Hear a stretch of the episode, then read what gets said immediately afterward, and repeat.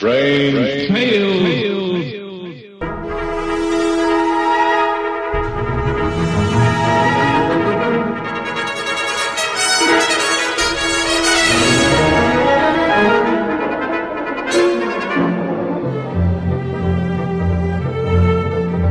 RelicRadio.com presents tales of the strange and bizarre, the weird and the wicked.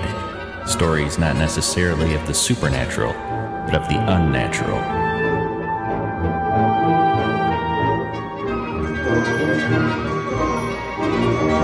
Join us now for Strange Tales, featuring radio drama at its most mysterious and unusual.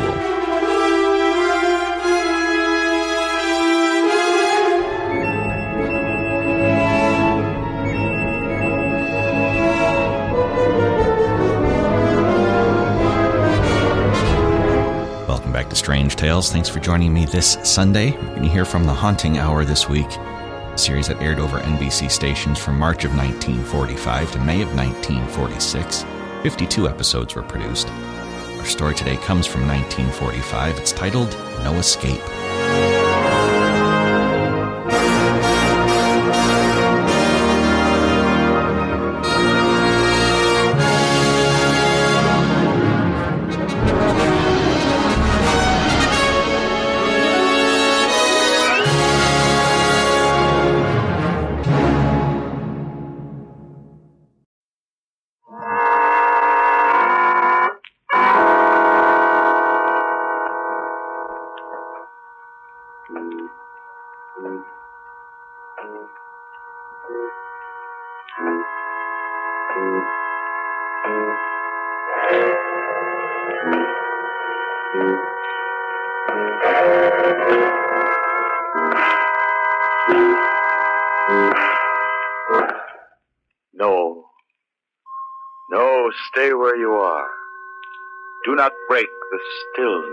This moment.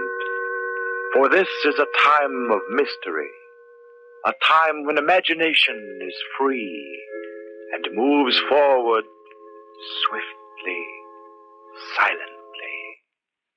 This is the haunting hour.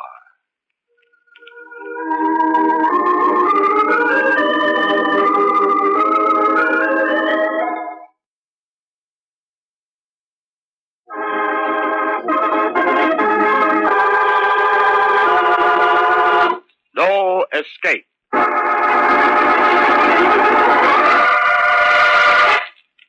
Considerable imagination enters into the planning of the supposedly perfect murder. Considerable imagination is used so that time, place, alibi, and evidence are dealt with conclusively. Yet the most important piece of evidence that can expose the murderer and his crime is most often left intact his imagination, his mind. Eight o'clock of a foggy April evening. Paul Perry, in his penthouse apartment overlooking a backyard of rubbish and the East River, is very busy tonight planning murder. Simple murder. First, he prepares his prop. A chair is in the way. An end table obscures the path just a little.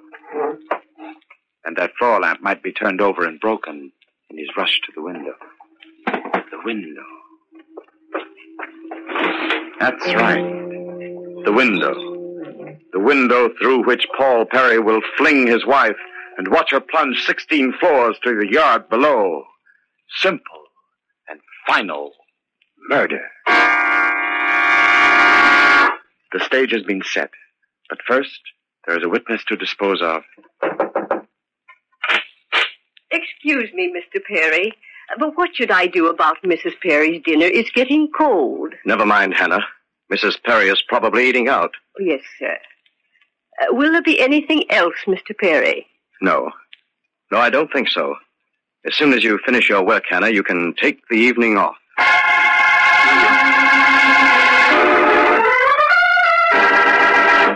The stage has been set, but Mrs. Perry is working to foil her own murder.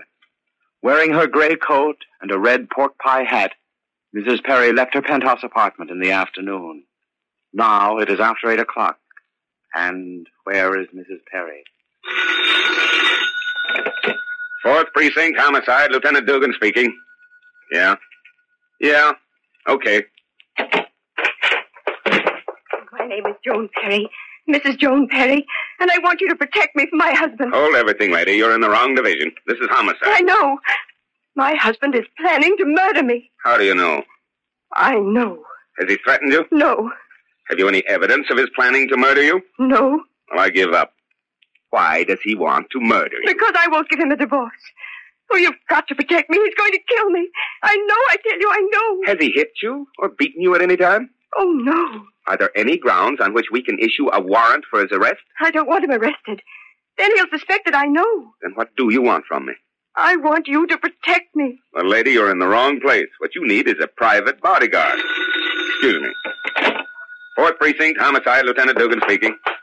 Yeah, yeah, yeah. Hold it. Mrs. Perry! I'll call you back in a minute. Mrs. Perry! Give me the front desk. Hey, Joe. A lady wearing a gray coat and a red hat is leaving the building. Stop her. Oh. No, never mind.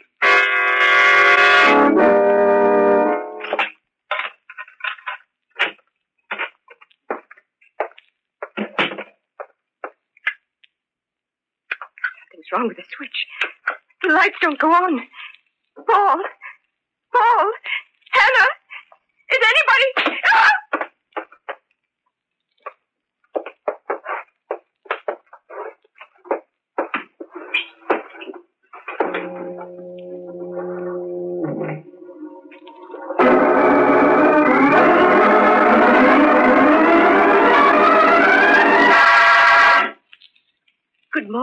Mr. Perry. Good morning, Hannah. Well, you needn't bother with a setting for Mrs. Perry. She called last night to say that she was staying at her mother's for a few days. Yes, sir. Well, what's on the menu this morning? Orange juice, eggs and sausages, cake and coffee. Great. I'm hungry. I'll get it, Mr. Perry. It's the delivery boy from the cleaners to pick up Mrs. Perry's clothes. It's the. What? The delivery boy for Mrs. Perry's clothes. Tell the boy to come in here. Oh, you, you want the delivery boy in here? Yes, bring him in. Oh, yes, sir.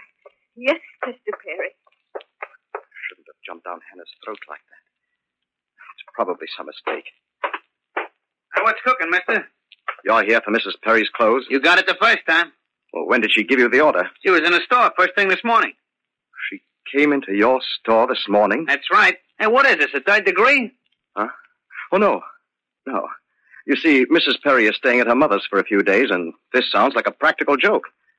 Uh, Can you describe her? And how? She's kind of neat looking, and she was wearing a gray coat with a red hat. If you call that a hat. That's Joan. But last night. Look, uh, do I get the clothes or don't I? What? Oh, you'd better come back some other time. Why didn't you say so in the first place? I haven't got all day to hang around. Maybe she's all right. Maybe she didn't get hurt. Oh, but that's ridiculous.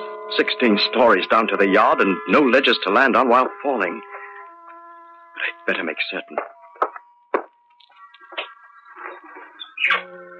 No. No, it's a clean drop down to the yard. Can't see her from here with this fog. Maybe she's not there. But she's got to be. She's got to. Better go down to see for myself.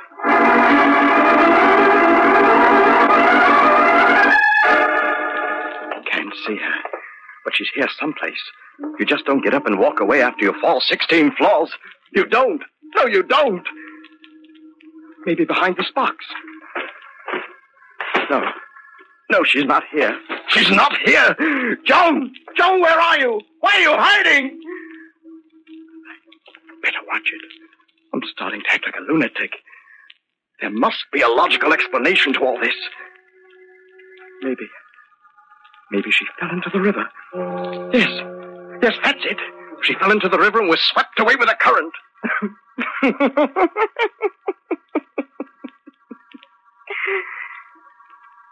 but then, who was in the tailor shop this morning?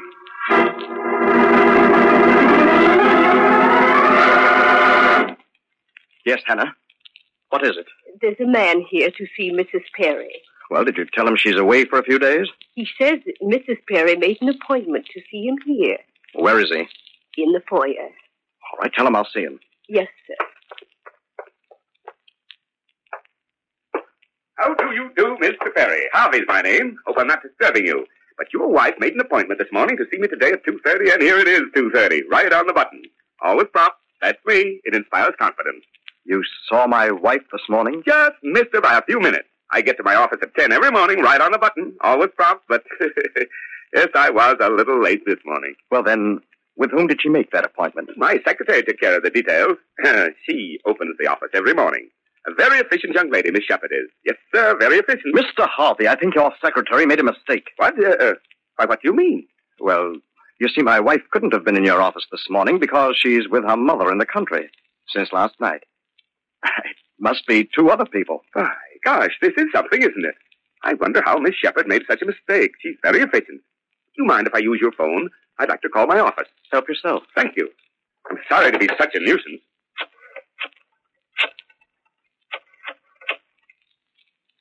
Hello? Miss Shepherd? Harvey speaking. I'm checking on that 2.30 appointment you arranged for me this morning. There seems to be some misunderstanding. Yes? Yes, Mrs. Perry. And the address? By gosh, that's right. Just a moment. Well, Mr. Perry, my secretary just confirmed this meeting. She herself spoke to your wife this morning. Ask her to describe Mrs. Perry. Well, Miss Shepherd, what did this uh, Mrs. Perry look like? Yes, young, good looking, wearing a gray coat and a red hat. Just a moment. Anything else, Mr. Perry? No. That's all, Miss Shepherd. I'll be back at the office within the hour. Goodbye. Oh, I'm calling my wife at dinner time, and I'll ask her about it. Sorry that you had to come here on a wild goose chase. Oh, it's all in the day's work. Oh, by the way, if you should ever want to get in touch with me, here's my card. Good day. Frank Harvey, broker, life insurance, accident insurance.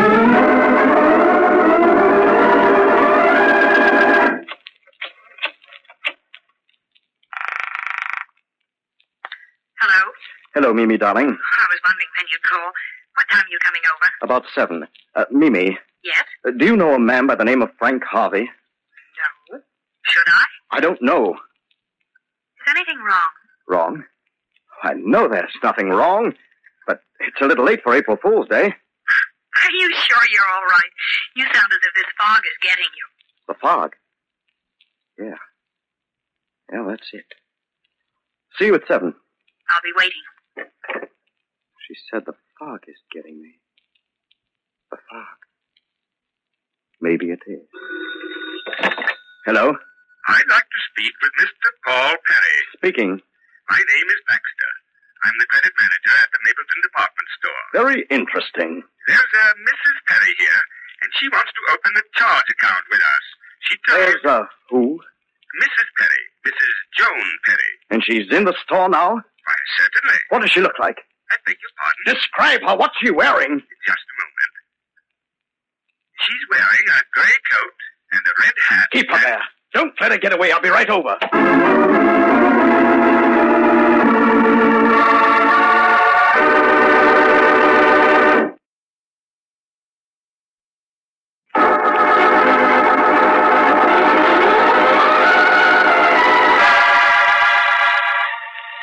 Perry had planned the perfect crime.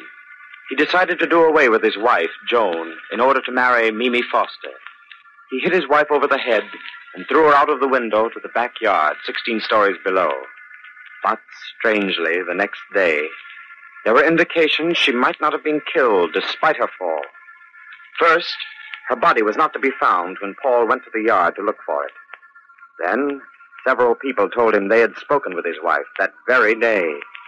And finally, when Mr. Baxter, the credit manager of the Mapleton department store, called him to say Mrs. Perry was in his office to open a charge account, Paul frantically told him to keep her there.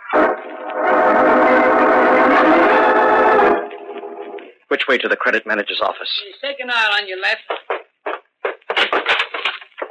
Yes? Well, where is she? Where is who? My wife, Joan Perry.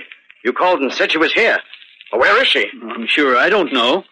Well, someone called me a few minutes ago, said his name was Baxter. Is your name Baxter? Yes. I didn't call you. It's a trap. That's what it is. A trap. And I walked right into it. But who wants to trap me? Who? That man on the phone said his name was Baxter. It wasn't Baxter. But whoever he is, he can't know anything. Say, maybe I didn't get a phone call from Baxter. Maybe I'm just letting my imagination run away with me. Yes. Yes, that's it. No one called. No one. It's the delivery boy from the cleaners to pick up Mrs. Perry's clothes. Look, do I get the clothes or don't I? Harvey's my name. Your wife made an appointment. Always prompt. That's me. Stop it! Stop it! Uh, I've got to get hold of myself. I can't give myself away to Mimi.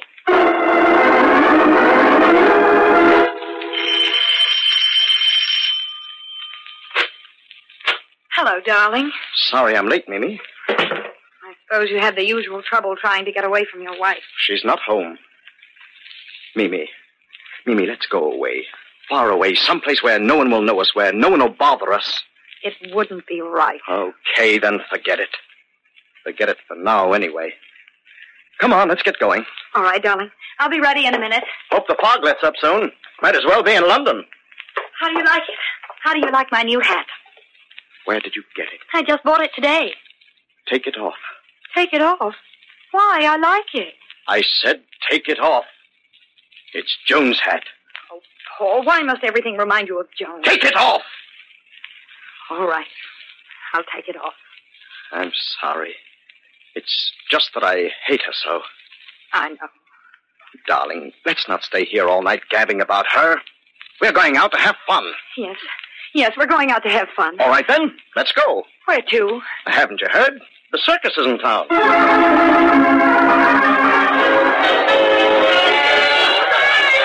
I haven't had such fun since I was a kid. I'm glad. Darling, we'll always have fun, won't we? Of course, dear.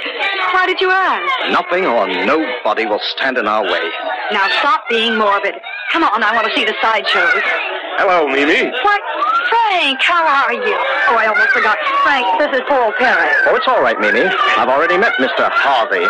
Harvey? Paul, this is Frank Dugan. I don't know by what name you know him, but he was at my house this afternoon as Mr. Harvey. Oh, by the way, Mr. Harvey, did you sell many insurance policies today? Look, Paul, a joke's a joke. Just a minute, Mimi. I'm afraid, my friend, that you're confusing me with someone else. I've never seen you before in my life, and my name isn't Harvey. Well, if that's the way you want it. Pleased to meet you, Mr. Dugan. Same here. Well, I have to look for my friend. Call me, Frank, when you get a free moment. I will, Mimi. Goodbye. Goodbye, Frank. Now, Paul, what was all this nonsense about some insurance? I tell you, Mimi, that man came to see Joan this afternoon about some insurance. Either you're drunk or you're imagining things. And I haven't seen you take a drink in the last two hours. That Dugan or Harvey even gave me his business card. So what? So what? That card said Frank Harvey, broker, life insurance, accident insurance. Harvey may have given you such a card, but I'm certain that Frank Dugan didn't. What makes you so certain that Dugan and Harvey aren't one and the same person? Because Frank Dugan happens to be a police lieutenant with the homicide squad.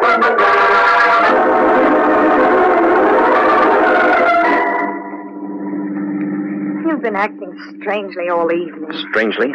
Please, darling, don't nag. Oh, I'm sorry. It's, it's just that I'm worried. What about? You silly. There's nothing to worry about. I hope you're right. Maybe. Maybe I'm imagining things. Maybe I never saw Harvey. But he gave me that business card. At least. At least I think he did. That card. I must get that card. It's in my blue suit, I think. And I've got to get rid of Mimi. I've got to get home and find that card. Thanks for taking me home, darling. I'll call you in the morning. You're so abrupt. It's as if you're anxious to get rid of me. I've got to get home. Good night, Mimi.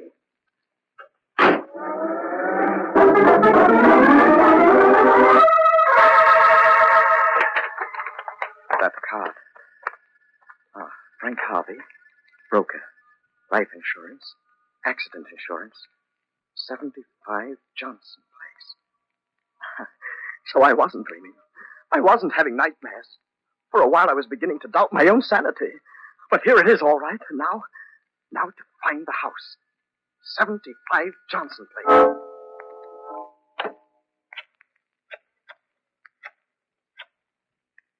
Hello.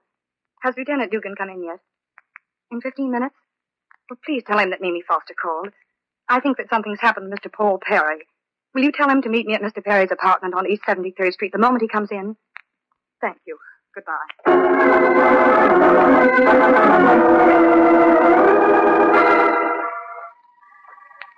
Hey, buddy, you help a fella out? What's that? I ain't had nothing to eat all day, mister. You spare a dime? I'm hungry, mister. I've been hungry all day. Ah. Uh, I'll make it worth your while if you'll tell me where Johnson Place is. Oh, this is Johnson Place. What number? 75. Yeah, uh, yeah. Let's see. That, that, that's right along here. Come on, I'll show you, mister. And it's 67, 71. And there's an empty lot. Yeah, and it's right here. This... 79. There is no 75. Maybe it's on the other side of the street. No, no, there's nothing on the other side of the street. Empty spaces, only empty spaces.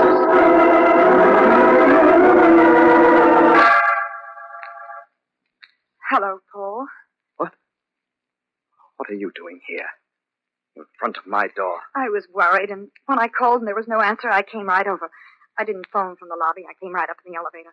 I was just ringing your doorbell. Where were you? I I just stepped out for a pack of cigarettes. Come in. Sit down. Paul, Yes. what's eating you? Not a thing. I feel great. Before at the circus, I you. took a walk and the fog cleared my head. Sit down. I'll get you a drink. You look as if you could use one. Just like last night. Same scene, same fog. The path to the window in the living room. Hannah out for the evening. But tonight I have a new leading lady.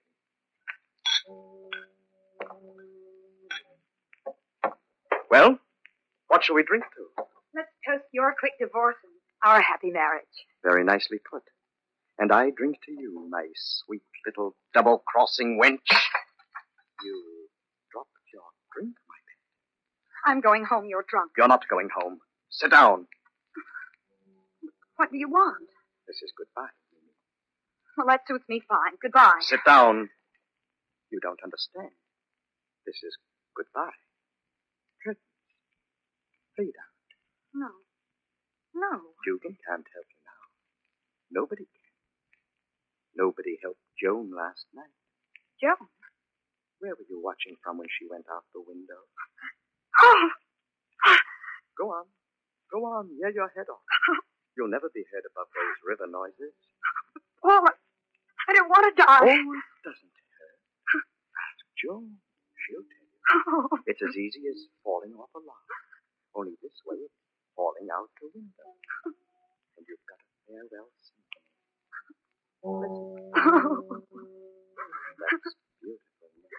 Why? Why do you want to kill me? Because you're the only witness to last night. No. Because you're trying to throw me over for Dugan. No. Because you're going to turn me in so that I can't stand in your way. No. Because I killed for you in the first place. No, no, no, that's not true. I didn't know about Joan until you told me, and I love you, you poor fool. I love you. Oh, you lie. I don't believe It's you. It's the truth. You think you can trick me again like you've been doing all day? I don't know what you're talking about. First for the cleaners, dressing up as Joan, then getting Dugan to pose as a phony insurance salesman. No, tonight at the circus was the first time I'd seen Frank in a month. Ha, it's a shame. You would have made a great actress. You've got to believe me. I'm telling the truth. No, no, please, please, Paul, no. I got here just in time. Frank, Frank, he suddenly went crazy. No, he didn't. He's as sane as you are, Mimi. Wait till I put the cuffs on him. And he's not dead. No. No, I'm not dead. Well, that'll keep you, Perry. You're under arrest. I'll sue the state for this. Oh, no, you won't. Murder is a tough rap to beat. You're crazy. You can't prove murder without the corpus delicti. Mrs. Perry, or what there's left of her, is on a slab at the morgue. I was too late last night. But she jumped. Mimi almost jumped. No good, Perry. Besides, I heard your confession. Frank, how did you know? We expected this second attempt at murder. We couldn't prevent the first, but you weren't in any danger, Mimi. We knew exactly what he would do, step by step. We planned it so. What do you mean? We knew he killed his wife, but we needed a confession. So we worked on the only part of him we knew would be vulnerable his mind. No matter how well planned a murder may be, the murderer can't escape himself. No matter how you look at it, there's no escape.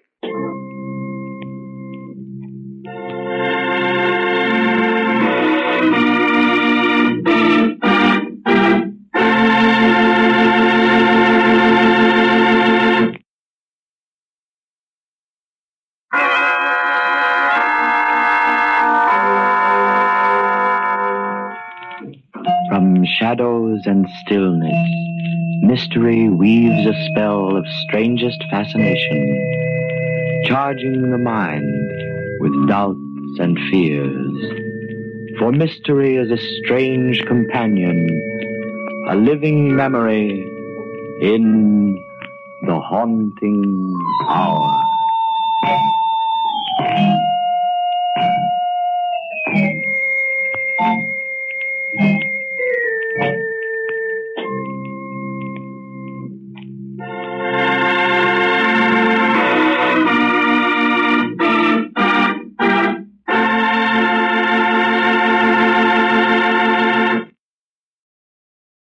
That's our Strange Tale for this week. Find more from The Haunting Hour, Strange Tales, and all the other Relic Radio podcasts at relicradio.com. Lots to listen to there. Thanks to your support. If you'd like to help out, visit donate.relicradio.com or click on one of the links on the website. Your makes it all possible. Thanks to those who have helped out. Thanks for joining me today. Be back next Sunday with another episode of Relic Radio's Strange Tales.